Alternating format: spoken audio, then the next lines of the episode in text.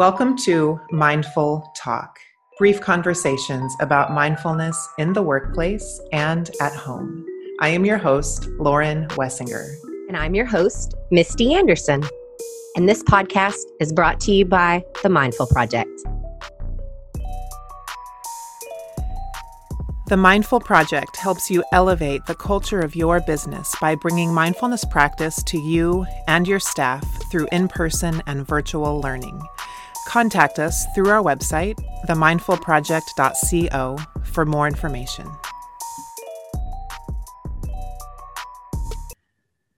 Welcome to episode 26 Mindfulness for Teens. I have a really special guest today.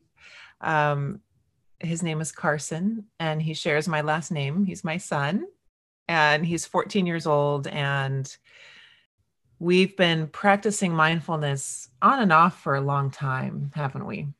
Yes. How long do you think we've been practicing mindfulness at home?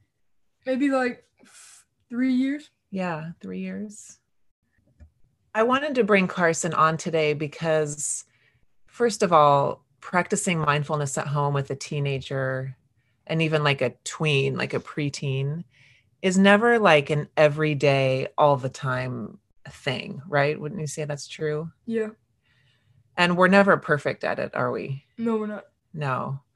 And we go a long time, like weeks or months, maybe without even talking about it sometimes.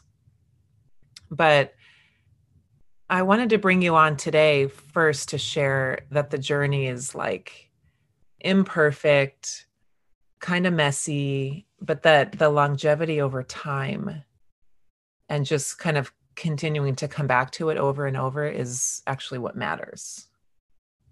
So, so what do you remember as how we first started practicing mindfulness? I think it was because like that's what you started to do for work Yeah. and then we you started to help us with it hmm And do you always want to do it? no Have I gotten better at like inviting it in at better times? yeah because it seems like now if you can get like since you know more about it you can get like a good lesson in just a little bit of time and it's like it's like more convenient to do Mm-hmm. Yeah. The word I like to use actually in teaching, which I'm glad to hear you say that, is succinct. Mhm. Right? Like nobody wants to sit around when you're 14 and talk about mindfulness for 20 minutes. right? yeah So how long do you think like our little lessons are now? um like five to eight minutes Yeah. maybe They're short, right? Mhm. Well, I'm glad to hear you say that because being succinct is something that I try to do when I teach adults and definitely children. And it's a good practice in deciding what you're going to say that has the most impact and just kind of leaving the fluff. You know what I mean?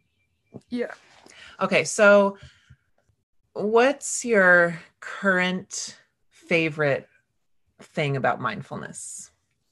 Um, that it can help calm you down like a lot.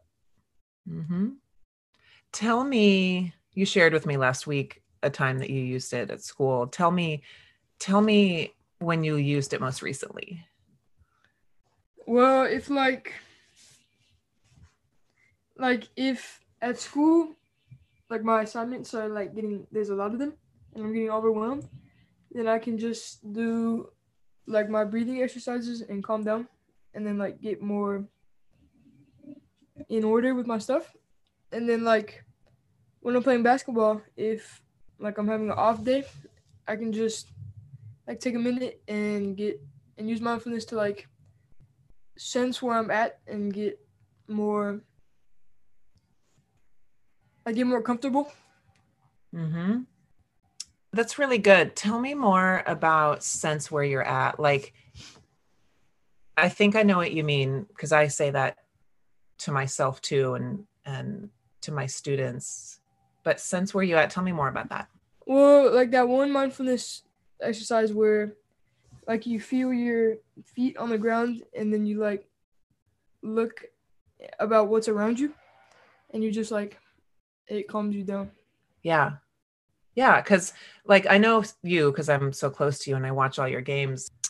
When you're getting overwhelmed in basketball cuz you're putting a lot of pressure on yourself to play well, sometimes that pressure backfires, doesn't it? Yeah, it does.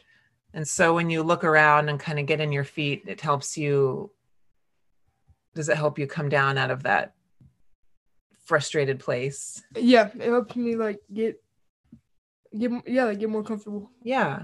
That's awesome. Um, have you used mindfulness at all with friends, like giving advice to friends? Um, not really. I don't really think about it. Like if my friends are upset, Yeah. I don't really think about mindfulness. Yeah. Yeah. So you're in what grade? Eighth grade. Eighth grade, 14. We just signed you up for high school. Um, how do you think it can help in this big transition from kind of smaller schools since you've been in Montessori and then applied learning?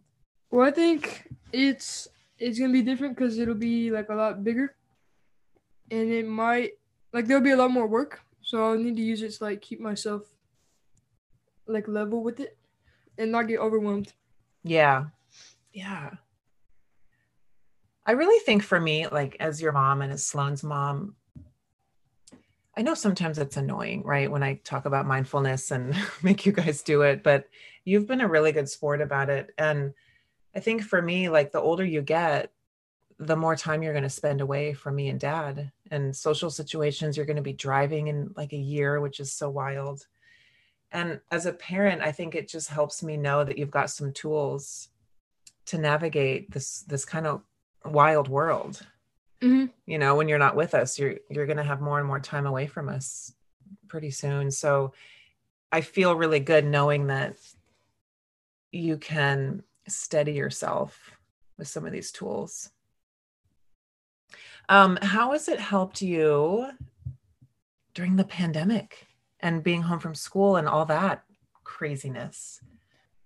Well, yeah, it just like it's helped me like definitely stay on track because there's a lot of distractions at home. So sometimes I use mindfulness to like keep myself concentrated. And then I use it to like know that it's only like it's not a permanent thing. COVID, it's just it's only for a little bit amount of time. it's temporary Yeah. Yeah.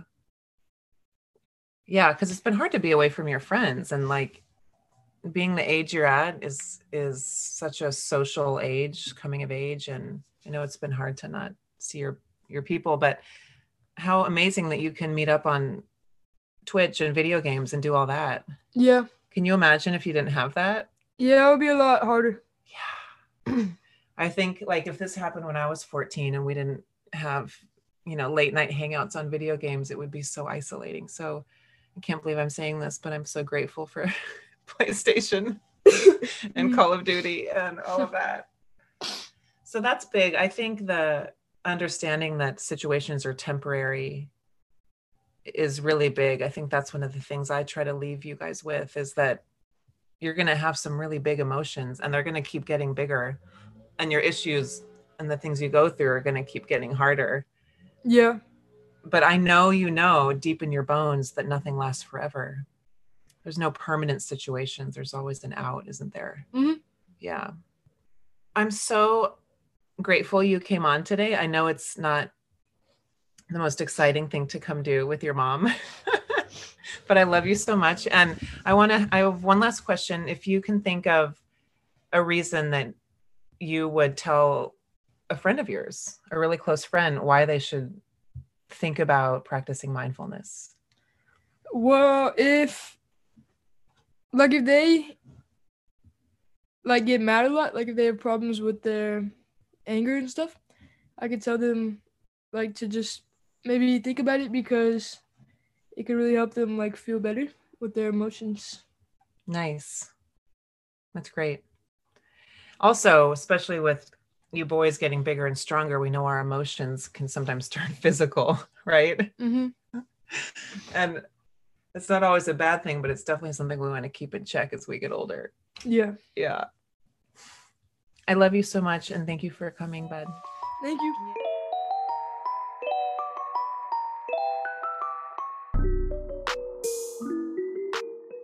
Thank you so much for listening to Mindful Talk. We don't take it lightly that you spent your time listening to our podcast, and we are forever grateful. If you'd like to support the podcast, please subscribe on your favorite podcast platform and leave us a rating and a review.